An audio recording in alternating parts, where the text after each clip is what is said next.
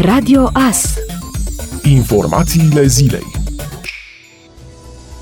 un autoturism a fost acroșat de tren luni după amiază. Petrecerea la nivel cu calea ferată din Adămuș. Pompierii din Târnăveni au intervenit pentru asigurarea măsurilor PSI și pentru degajarea carosabilului. Conform comunicatului Isu Mureș, din accident au rezultat trei victime care au refuzat examinarea și transportul la spital. Circulația feroviară nu a fost afectată, iar traficul auto s-a reluat în scurt timp după accident.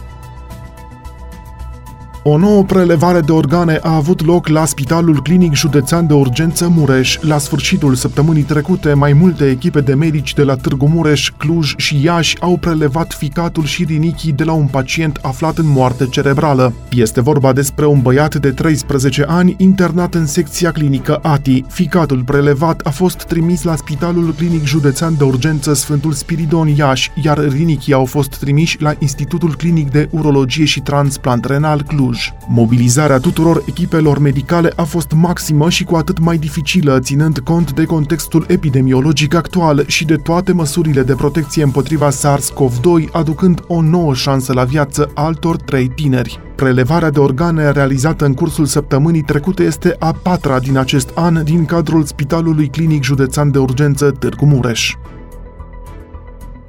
Formația CFR Cluj a învins luni pe teren propriu cu scorul de 2 la 0 echipa Gazmetan Mediaș în etapa a șasea a play-off-ului Ligii 1. În urma acestui rezultat, clujenii s-au apropiat la un punct de liderul Universitatea Craiova.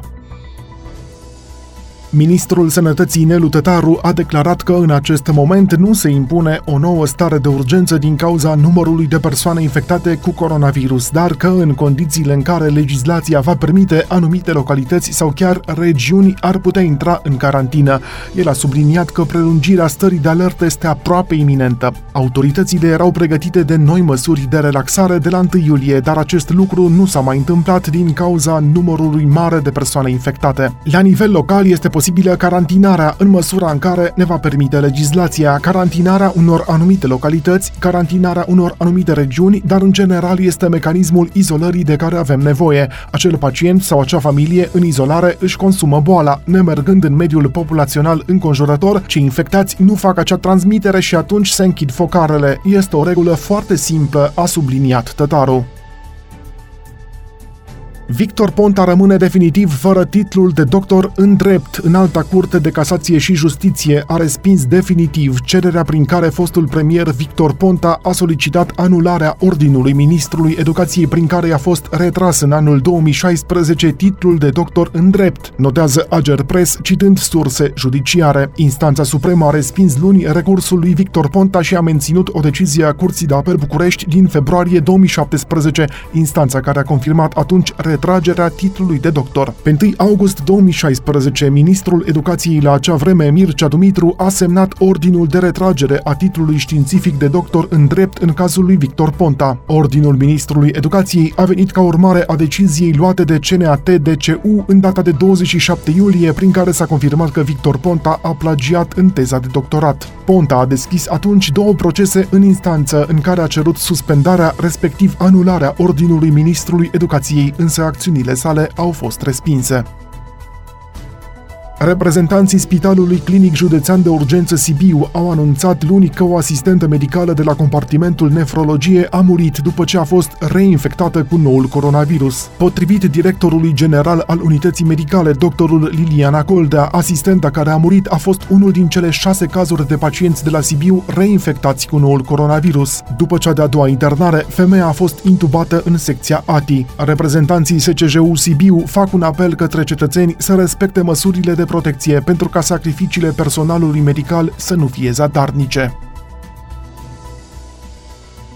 Austria va interzice începând de joi 16 iulie cursele aeriene regulate directe din România conform unui ordin al ministrului austriac al sănătății care a actualizat lista țărilor considerate cu risc de SARS-CoV-2, informează agenția APA preluată de Ager Press. În total, lista țărilor cu risc de coronavirus întocmită de Austria cuprinde acum 18 state. Pe lângă România, pe lista acestor țări au mai fost incluse Bulgaria, Republica Moldova, toate statele din Balcanii de Vest și Egiptul. Vor fi exceptate anumite categorii de curse aeriene, cele considerate în interesul Republicii Austriece, precum și cele care transportă mărfuri, bolnavi, cetățeni austrieci repatriați, personal de îngrijire sau muncitori sezonieri în agricultură.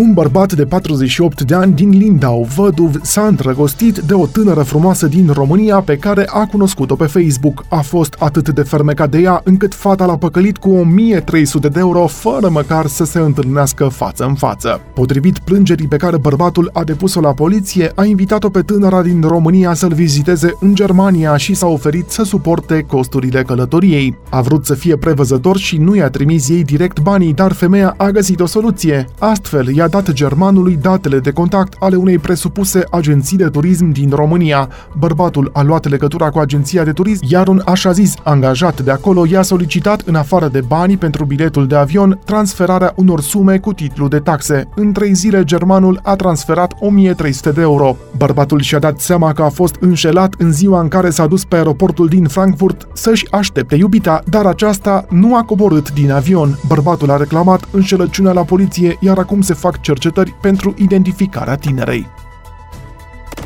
Ascultați Radio Astărnăveni 107 cu 1 FM și online pe tvas.ro.